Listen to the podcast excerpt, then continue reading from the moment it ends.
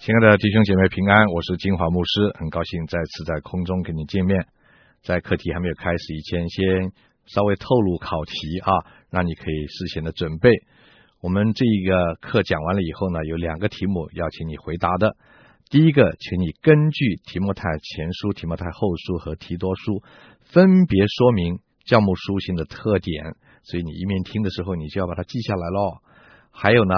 第二个题目就是神的仆人应该怎么样根据教牧书信里所阐述的真理来牧养现代的教会，这就你要自己去想要怎么样运用的题目了。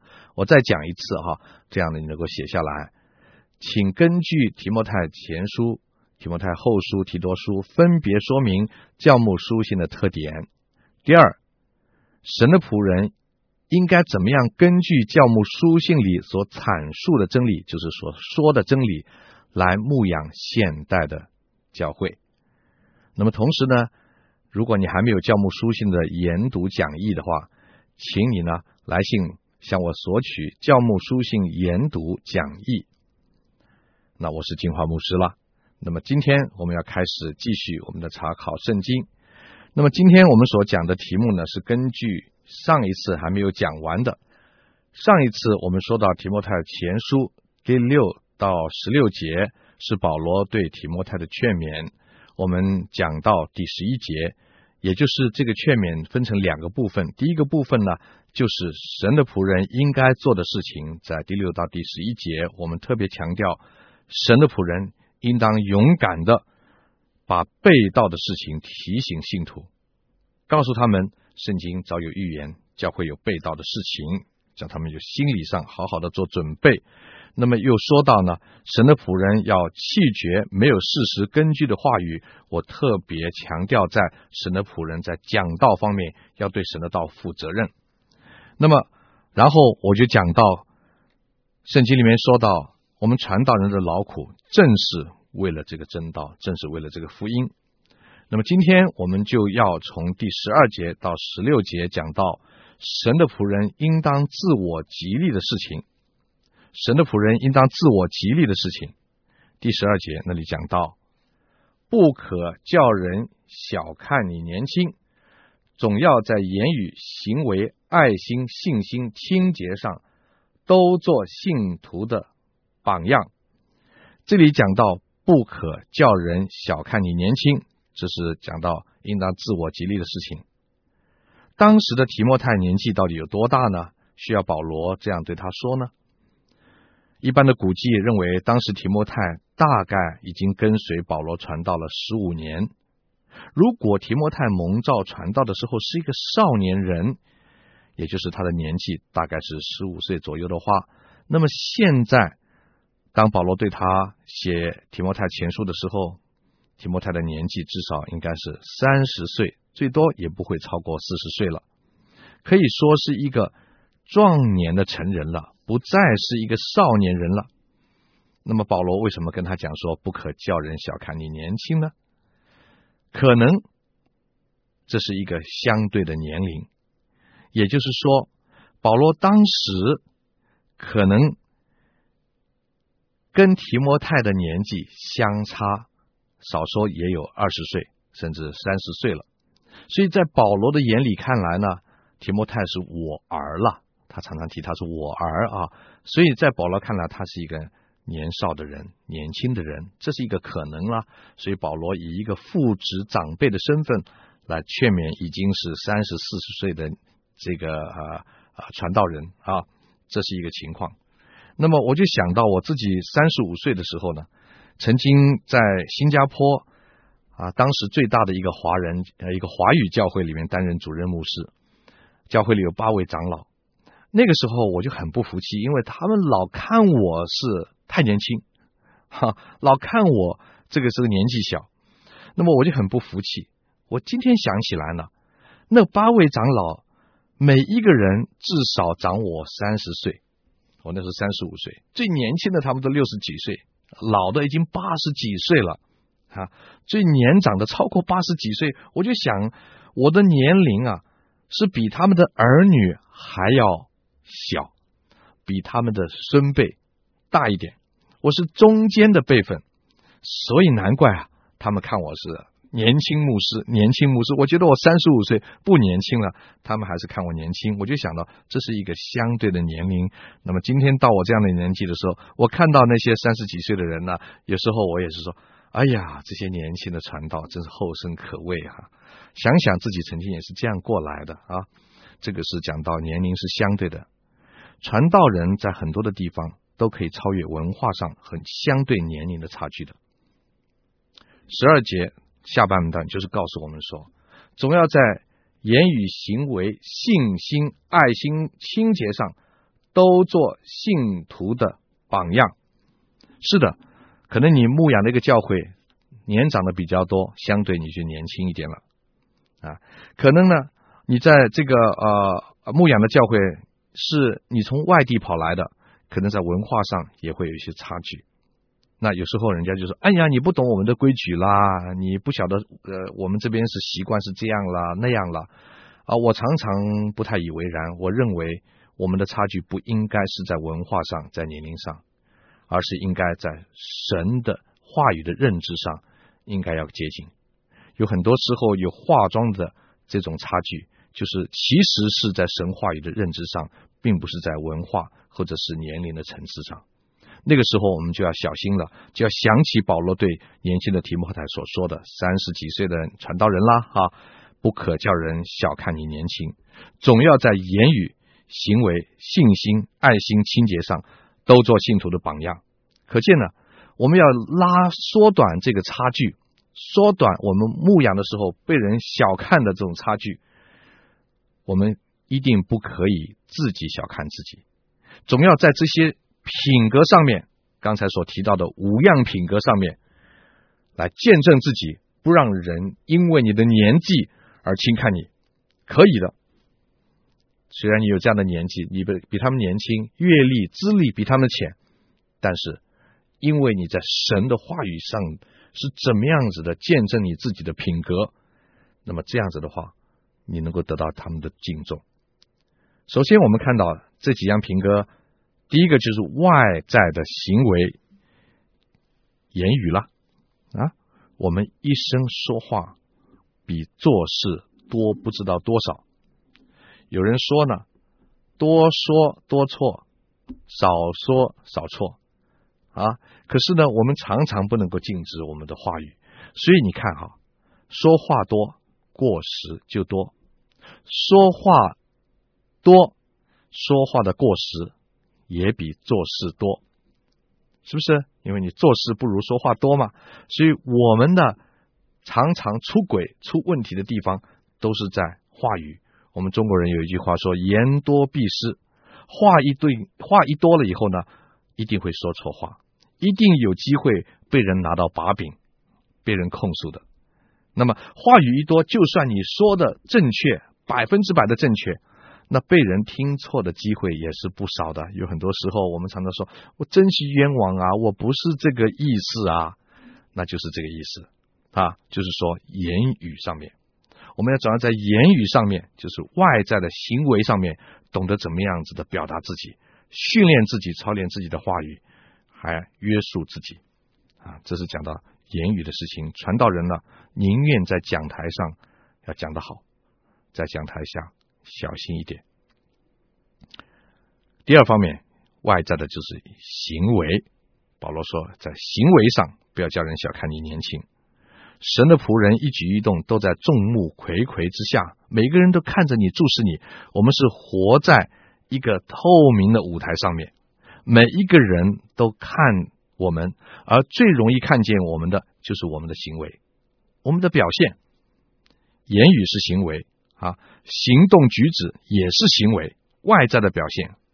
所以呢，这两样东西呢，却常常的不是一天可以养成的。一个人的气质，我们知道，就是在行为上表现出来，不是一天养成的。一个人的话语、讲话的习惯啊，也不是一天养成的。那么，怎么样能够让自己的话跟自己的行为，能够慢慢的能够让众人接纳呢？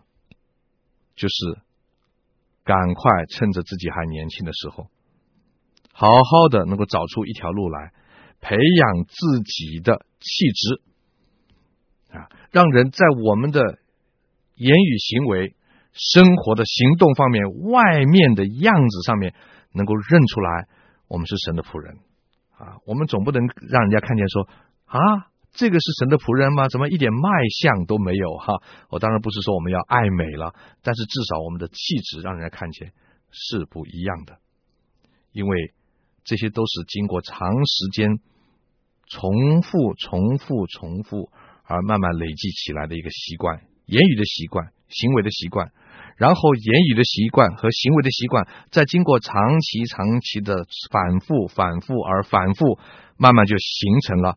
我们的所谓的个性不容易修正的，所以呢，趁着年轻的时候，我们要赶快的修正自己，让我们的言语一举一动真是能够有那种传道人的气质和风度，随时随地都需要加以注意。那么，其实呢，保罗除了讲的言语行为以外呢，也讲到内在的品格了。那内在的品格是哪一些呢？爱心。爱心在原文的字义上面呢，就是阿嘎佩，阿嘎佩，我们都知道，听了很多了，重复重复，一定听了很多了，就是最崇高的爱，是人类的言语所能够形容的最崇高的爱。阿嘎佩的爱不是肉体的爱，希腊文有另外一个字来形容肉体的爱，乃是从一个人意志里面、生命里里面发出来的那种爱心。我们常常喜欢说，这就是神的爱。有了这种爱心呢，才能够把神无条件的忍耐、饶恕、不计较、牺牲等等的品格的，能够透过这样的爱散发出去。所以，这个爱不但是不是肉体的，也不是一种啊兄弟之间的那种啊，我们说是那种血亲之间的爱情啊，这是另外一个希腊文字。那这个字呢，常常是用来描写神的，所以我们传道人保罗说要用爱心，这个爱心不是一般的肉体的爱、情欲的爱，兄弟之间的爱、血亲之间的爱，这个爱是神品格的爱，也就是说，我们要用这样子的爱心来发出从我们的内在里的里面发出这样高贵的品质。那么第二方面，内在的品格除了爱心以外，还有就是信心。信心也跟爱心一样。加拉太书第五章二十二节说到圣灵所结的果子，它包括了两种意义啊，一个就是对神的信心，另外一个就是信实可靠的品格啊。比方说罗马书第三章第三节，那里就讲到神信实的品格。三章三节说，即便有不信的，这是讲到人的。啊，这种犹豫不定的品格，哈，这又何妨呢？难道他们的不信就废掉神的信吗？断乎不能啊！你看这里讲到说，神的信实是不能废掉的，不会因为我们对他的失信，不会因为我们对他没有信用，不会因为我们对他没有信心，他就说好了，算了吧，不会的啊！这种信心是加拉太书五章二十二节里面讲到圣灵所结的果子里面的一种。我不应该讲是一种圣灵所结的果子，就是一种。那其中包括这个信心的品质在里面。好，那么然后呢？然后我们看到神不但呢哈，他是接纳人对他的信心，他也喜欢一个有信实品格的人，一个传道人。你什么都可以失掉，只有一样事情你不能失掉，就是对神的信心。神是信实的，这是他品格的一方面。你不能够于失信于神，这是很重要。同样的，不是只有传道人，我们信徒也是如此。因为神看重人信实的品格。保罗曾经讲说：“我感谢神拣选我来服侍他，因他以我有忠心，就派我服侍他。”你看，如果一个人对神没有那样子的坚定的信实，神怎么敢用他呢？第三。内在的品格就是清洁，清洁就是没有瑕疵的意思，是纯净的意思。这个字不但是指性方面的纯洁，也是指行事磊落光明。传道人绝对不可以在男女关系的事情上出纰漏，要非常的小心。我们是公众的人物，所以呢，我们不能够因为我们职务而有损神自己的荣耀，因为我们会接触各等不一样的人，我们必须在男女的关系上要非常的纯洁。这个纯洁呢，这原文的意思就是毫无瑕疵的，很纯净的，连一点杂质都没有的那种清洁。那同时也是指的我们的行事光明磊落，不但是男女的关系的方面，也是讲到我们做事情是透明的，是光明磊落的，没有在一张白纸上留下一点点的污秽，让人在很干净的上面就看到一个污点，啊不会的啊。尤其是传道人，你在各方面都好的时候，只要有一个小黑点，你就看见了。所以为什么哈，我们睡在白白床单上面？很容易看到黑点，睡在黑床单上面，你什么都看不见。那么传道人要清洁，就是要清洁到你没有办法看到一个污点。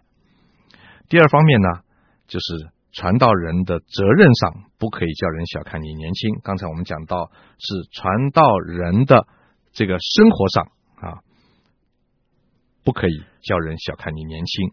那么第二点就是讲到传道人的责任上。在传道人的责任上，不可以叫人小看你年轻。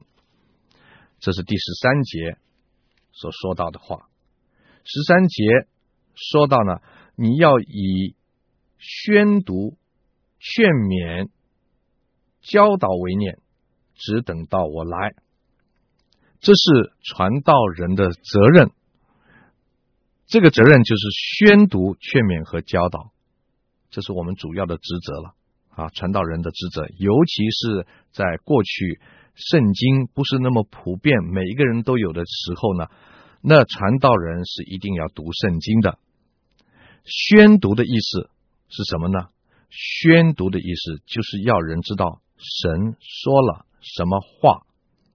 啊，如果有人请我们读圣经的话，你不要忘记，不是只是把圣经读出来，你要读到。要人知道神说了什么话，宣读就是把神的话语读给大家听。从前圣经是手抄本的，不是每一个人都有圣经的，一般的信徒也不能随便的翻阅教会里的圣经，因为太宝贵了嘛。啊，除非你是被邀请，或者是你有这个啊职分，你才能够去翻阅圣经的。所以呢，信徒是透过传道人读圣经才能够听到神的话。所以读圣经是传道人一个非常重要的责任。我们宣读圣经要读得正确，起码要读得正确。有时候我听到有人在讲讲台上读圣经，把字都念错字念出来了。错的发音、别字，通通念出来了。甚至念的时候，常常是打盹儿的，不能够一口气很顺的把它念完。一听就知道他根本不明白他自己念的是什么。所以呢，要把圣经读得传神啊，还没有经过解释，就已经能够让人明白你读的是什么。这是非常了不起的工作哦，因为从前的圣经是手抄的，我刚才说过了，它没有分章。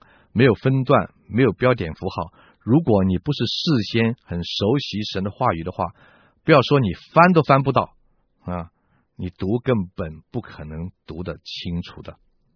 所以传道人一定要非常熟悉圣经，才能够找找到你要读的圣经经文呢，啊！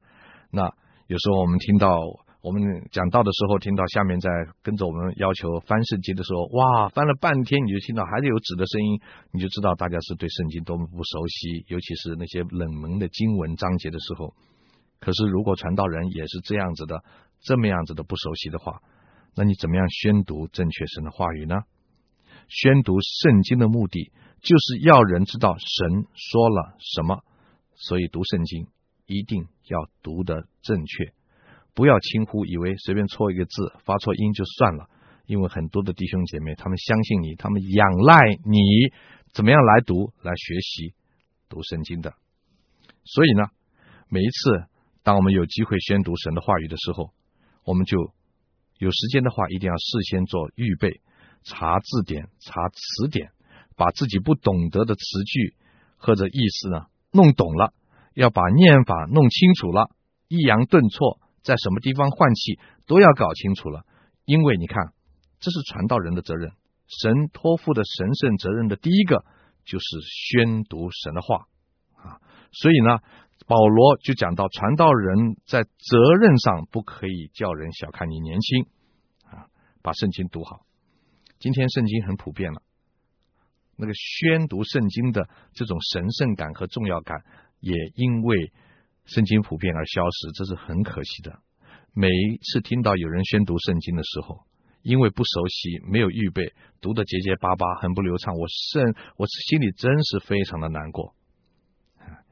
解经家司布真曾经说过一句话，那个意思大概是这样：神的话好像一头大有能力的狮子，必须打开笼子，它的能力才可以施展。狮子在笼子里是不能施展能力的，对不对？神的话就是大有能力的狮子，但是需要打开笼子才能施展它的能力。讲道就是除去人心里的拦阻，让神话语的能力能够彰显出来。意思就是说，没有任何讲道能够取代神话语的能力。讲道你讲的再好，也不过是。讲道，你教导教的再精彩，也不过是打开内扇封锁的大门。我们的讲道，我们的教导，目的就是把这个笼子的门打开，让人能够明白这大有能力的话语。这头大狮子要跳出笼子来，神的话语要离开那个枷锁，然后呢，才能够让这个话语产生力量，可以救人。所以我们要很清楚，能救人的不是你讲的道，能救人的是神的话。讲道教导只不过是一个媒介，就是把那个笼子打开，让神大能的力量可以把它释放出去。所以宣读圣经实在是一件太重要、神圣的工作，我们一定要努力把圣经读好。读好圣经是传道人最基本起码的条件，圣经都读不好，还要讲什么劝勉教导呢？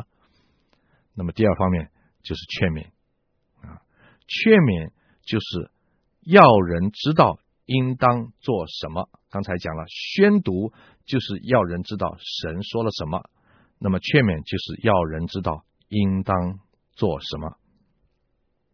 当神的话语宣读出来的时候，弟兄姐妹。